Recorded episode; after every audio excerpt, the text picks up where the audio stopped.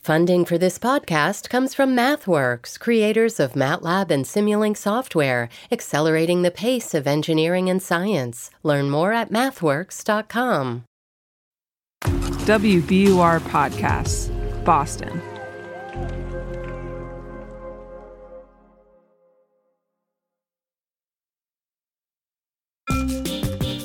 Oh man, you guys, before we get started today, I just want to say I love Endless Thread listeners so much because when we dig deep into tunnel content, you dig deeper.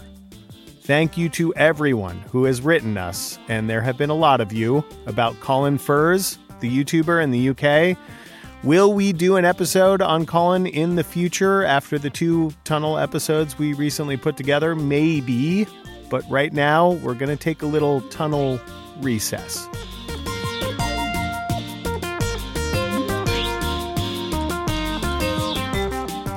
Julian, it's so nice to talk to you again. Oh my gosh, what a pleasure to talk to you again. Meet Julian. How's New York? Fantastic, beautiful. I actually don't think I've seen the sun in four days. Oh, man. Right? But I don't need that, actually. You don't need the sun. No. Forget the sun. That's Who not cares? important to me. I have uh, I have my sun lamp. oh, yeah. We need those at this time of year. I don't actually have one of those. I just have a sunny disposition. Julian is a comedian, but he's also. The host and creator of the online kids show Recess Therapy. Can you define online kids show? Like, how do you think about that? Well, honestly, that isn't the most accurate description of it because it is a show that features children that is honestly aimed at kind of an all ages audience. But Okay. my show is one where I interview children about all sorts of interesting things. What do you think about gas prices? Too expensive. But kind of the main topics that I come back to are kind of problems that adults in their early 20s are dealing with. And um, I ask kids about how they can solve them and what insight they have. Do you guys talk about your feelings ever? Yeah, of course, because like it's like a friend group and we gotta like share stuff. And when one of them is like having a bad time, I just hug them and make them and make them feel comfortable. A lot of adult die. You're listening to Endless Thread. We're coming to you from WBUR, Boston's NPR station. Today, recess therapy. Julian and I aren't old friends, but we have talked before.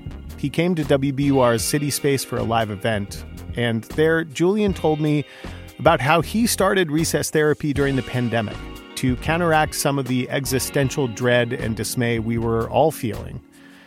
When it feels like there's no hope, look to the group of people where hope springs eternal kids.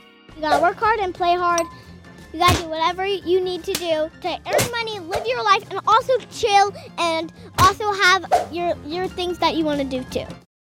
If you haven't seen Julian's show, that is a surprise. Recess Therapy is very popular on Instagram and YouTube. The videos of kids are adorable and sometimes pretty deep.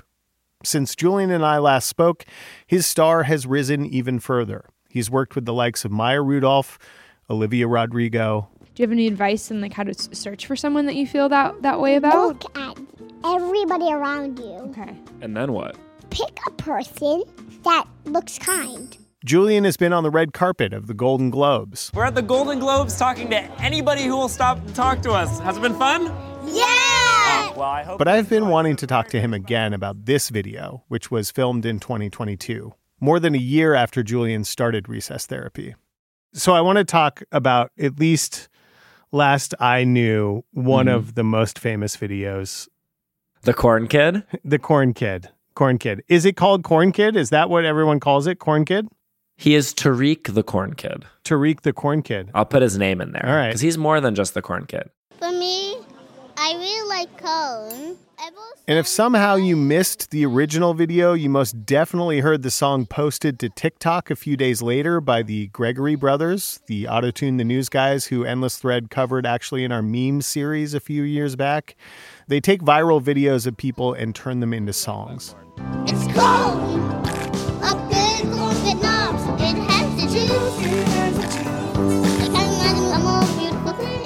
This ended up being maybe the most viewed video on the internet that summer.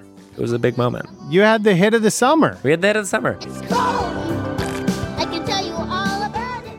But Julian says this video started out with a simple concept. The funny thing was, I was like going on vacation in three days and I didn't really have any idea of what I wanted to talk about. So, in kind of a you know, maybe stroke of genius or being lazy, I was asking kids what they just liked, like things they just really enjoyed.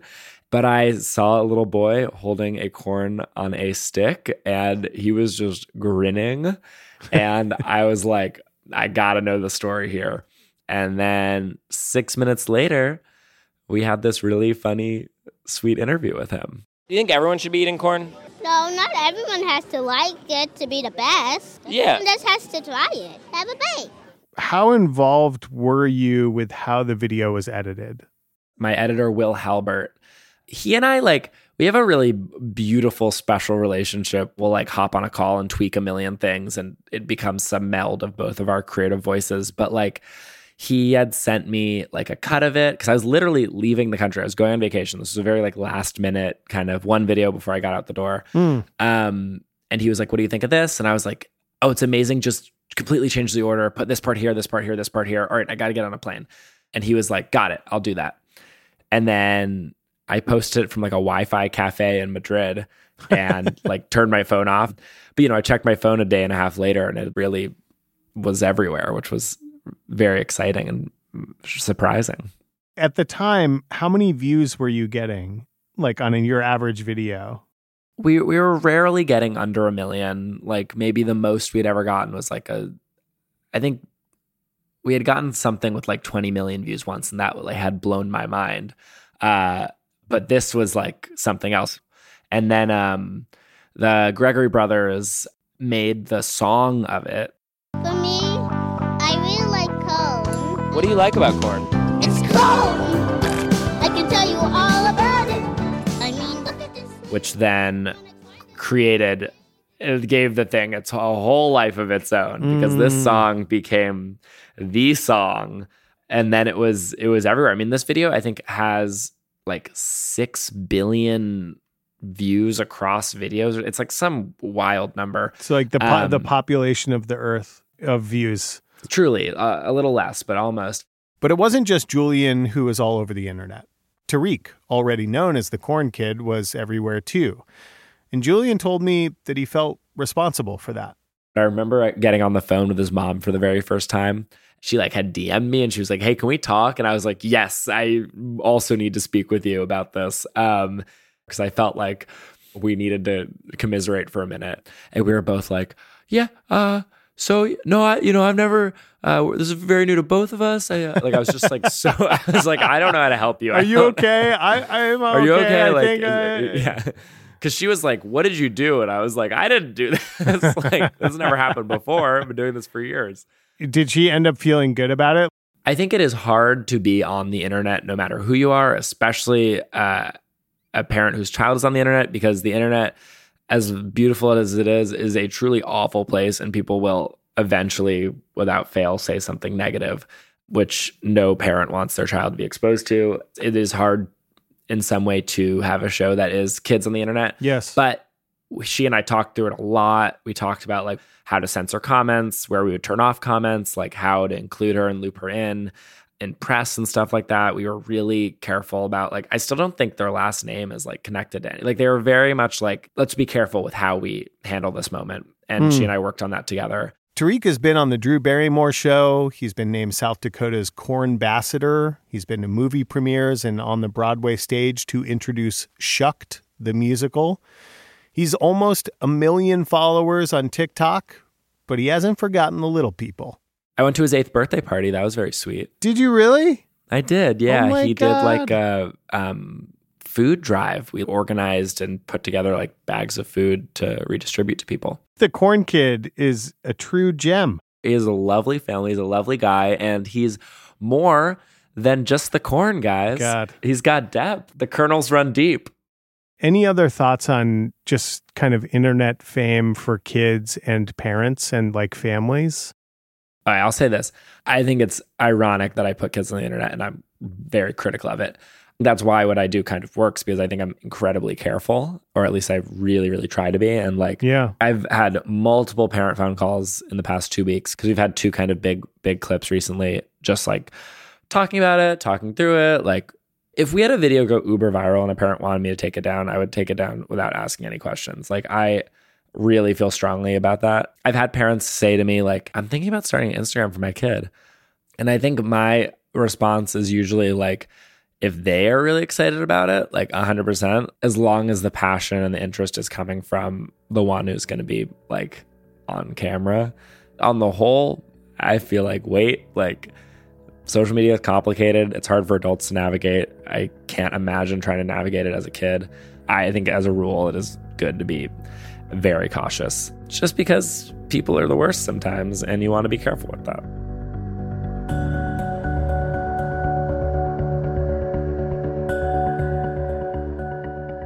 In a minute, more about Julian's own childhood with five parents in New York City.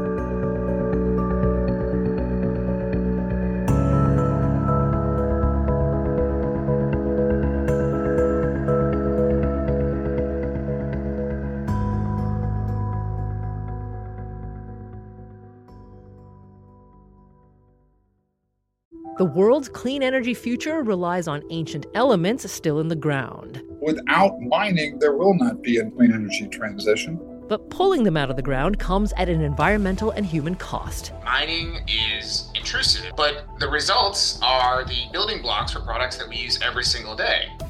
I'm Meghna Chakrabarti. Join me on point for Elements of Energy Mining for a Green Future. Five special episodes. Listen and follow On Point wherever you get your podcasts.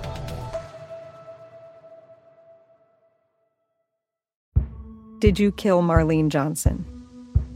I think you're one of the first people to have actually asked.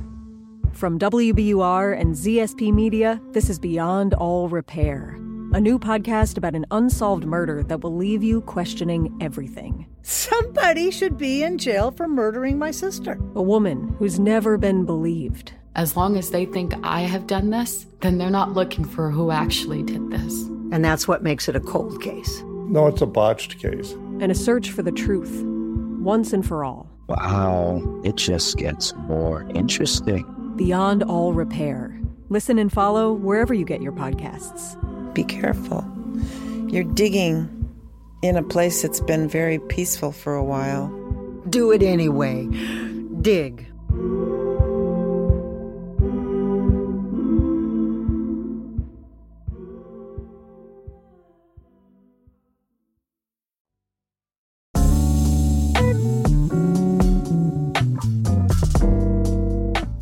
Tell me a little bit about how you grew up. I, you know, come from a big queer family. I have a lot of gay parents, which is really cool. And what was cool about it was I had like all these adult figures who were like down to clown and down to hang out with me and indulge me and like listen to me talk Mhm. uh, and have kind of adult conversations with me, which I really try to bring the energy that my parents brought to me into these interviews. Yeah, that seems like a clear through line from. Can I read you something? Yes, I would love that. my mom found this little thing that she wrote about me that is so funny. It's like one sentence. The background of this is like, I think I've always just loved talking to strangers. Like, that was a really big part of my childhood. Like, talking to people has just been in my nature since I was very young. But my mom wrote this about me. I don't know what you'll do in life, but I hope you use your gift for connecting with people. It's truly unique. I compare you, I am your mother, with Bill Clinton. Yes, the president. He, seems a person who really recharges from social interactions. He thrives off them, and you are the same, which is, is so funny that my mom. That's like, Like, hardcore woo. mom energy right there. I know. She, yes, she the president. me. but I think it speaks to just that I was a very, I was empowered to um, be a confident, talkative kid. And now I try to empower other kids to be talkative Hmm. kids. And my favorite thing, and if you're listening to this and you're a parent who I've said this to, really, I mean it. I love to tell parents to, to put their kids in improv classes. I started doing improv in the fourth grade. I recently reconnected with my childhood improv teachers, Mike and Laura, who still teach at PSU 21, and they changed my life forever. And I think like improv and indulging a child's uh, desire to be funny publicly uh, will only help them in the long run in terms of public speaking and like creativity and play. Um, so that's a big thing I like to tell parents to do. Hmm. Can you um, speak more specifically about what a whole bunch of gay parents means? uh, I have three moms and two dads. I had two moms and they were dating. They asked my dad to be the sperm donor. He has a husband, my other dad. My mom's broke up when I was two and met other partners. My mom, Lauren, has had like a couple partners, but my other mom has had one consistent one, my other mom, Sophia. So it's five consistent parents uh, my entire life. And it's been the, the best thing ever. I love it. Did that ever get complicated when you were like trying to get one of them to say yes to something that the other one said no to? No, it was clear who could grant permission for things. But I always joke that if I asked each parent for twenty dollars, I'd have a lot of money. But I never did that, nor would they give me twenty dollars. Um, no, it was fun. It was like weird. I like until I was eleven, I had to go between three houses in a week, which I honestly don't remember ever being stressed about. But as an adult, I'm like, that sounds awful. But I don't think as a kid, like it was all I knew. Like you know, you, when you have a unique upbringing, it, it's not unique because it's your norm. Julian has always been proud of his queer family and his queer identity. And he has some fierce feelings about homophobic accusations when it comes to queer people not bringing positive intent to the way that they interact with kids. Those accusations get leveled at queer people often, and also just generally men. Even in just me saying what my job is, like talking to kids, there is this like joke that is made over and over again about it, which I hate um, and is like uncomfortable. I think that like there's this long history of kids show hosts being like labeled as things that they are not because I think it it is like you know homophobia and like X, Y, and Z. Also, I will say like does come from a real place. Like men do really awful, horrible things, mm-hmm. and like I think people are right to be I, I, like that the pendulum is swinging in the direction of us being more careful than not careful mm-hmm. um I, I think it like is complicated because you lose these things like elementary school teachers like not being able to be affectionate with their students which i think is like a complicated thing yeah. um but like ultimately like i said i think it is better for us to be more careful than less careful around children mm-hmm. in terms of the like groomer homophobia discourse about this stuff. Like that that stuff upsets me so much. As somebody who like comes from a queer family like grew up going to pride parades like this community is it's not even worth talking about. It's nothing but like a welcoming kind place. Mm-hmm. um, children should be engaging in conversations about their gender knowing about sexuality because the thing is like kids are being taught what a norm is and inherently in explaining that they're being exposed to a type of person and a type of sexuality and gender identity. I think more information is always better. I think there's a right way to have these conversations and you know these are conversations that parents or educators should be having. I've done two episodes at pride which are two of my favorite episodes i've ever made very hard to do. I did it very carefully. The parents were sitting next to us. We were really just asking kids like about love and like why kind of like baseline love is love vibes, like why it's important to um, mm. you know, celebrate anybody being able to be with each other. Why was that hard to do at Pride? That part confuses me. Say more about that. The backlash to those episodes was really hard to face it was enough so that I did not do an episode on Pride this year because oh my god, uh, source material. So yep. like if I post a video, like people's thoughts are right there on it. You must have to moderate stuff pretty aggressively. Yeah, and the stuff I was reading, I would there was no world where I wanted the kids to read it. And the first two years, I like gave my friends the login to the account to help me delete, block, and monitor. And just this year, I was like, honestly, it it is not worth the trouble. It seems sad to me. Yeah, no, it's super sad. It's but that that being said, like, you know, I'm at the beginning of my career. I hope to be able to have or I hope to like continue this project and search for like giving kids like a platform and talking to kids about bigger complicated issues and social media might not always be the place that it lives. So i feel like i might wait to have those conversations until it's maybe uh, in a little bit less of a social media sphere. Yeah. Where people won't be able to put their ideas right on the video. I guess at least on youtube you can turn off comments right? Exactly. You can turn off comments on anything but like you know, people share and write and like mm. DM and I you know, in terms of safety it just wasn't it wasn't feeling right. Mm. What does like age appropriate mean to you? Um, I don't. It doesn't mean anything. I, to me, to me, it's it, honestly like I think people uh, decide things are not age appropriate when, in a lot of instances, kids are like already having those conversations and thoughts, and like what it does is I think age appropriate ends up stigmatizing in a lot of ways. Uh-huh. Um, things that like should not be stigmatized. Kind of a benign example is like, when is it appropriate to talk to kids about how bad of a state the environment is? I don't know. It's pretty bad. They're already talking about it and asking about it. So, like, to me, there doesn't really feel like a right age because I feel like the second they're aware of it, like, that's the age. like, yeah. You know, but then on the other hand, I love how beholden kids are to their G, PG, PG 13 ratings. Like kids love to not watch a PG 13 movie because they're not 13 yet. Um, I, it always comes up. They should do more of those for other ages. I know. I want more movie ratings. Like I want, I want to be able to. I want to watch a PG twenty four movie. totally. I'm not ready for PG twenty five as I recall, you you really you started this essentially during the pandemic, right? Mm-hmm. And it was born a little bit out of that crisis. Mm-hmm. You're several years in now, and you've sort of like this has become your vocation.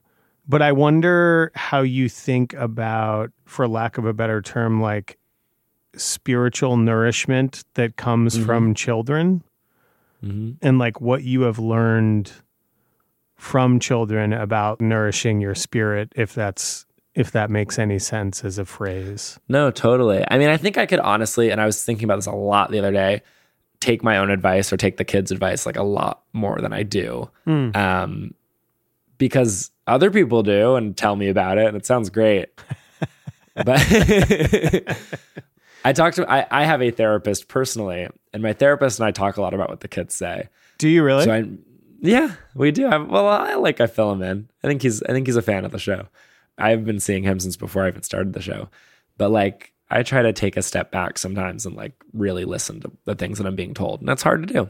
I feel like we spend a lot of our time thinking of children as like humans in training or like humans mm-hmm. that need to be trained and I think that way all the time. And also, like mm-hmm. when I'm more sort of like honest and at peace with myself, mm-hmm. more often I am like, I must learn from this child. I think that's the way the it opposite. I really do. I really do. Like I said, like uh, society is the the issue. We we are born kind of perfect, hmm. and I do feel that way a little bit. I do. Julian, thank you so much for spending some more time with me. Oh, it was such a pleasure. Thank you for I love I love being interviewed by you. It's so good.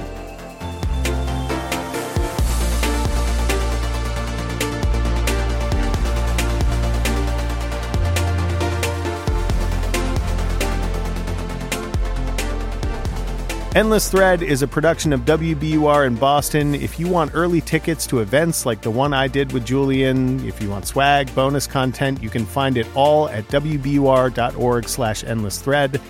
This episode was produced by Grace Tatter and hosted by me, Ben Brock Johnson. Mix and sound design by Emily Jankowski and Paul Vaitkus. The rest of our team is Samata Joshi, Matt Reed, Dean Russell, and Amory Sivertson. And by the way, do yourself a favor if you're looking for some joy. Check out Recess Therapy on TikTok, on Instagram, on YouTube. It'll brighten your day. All right. See you next week.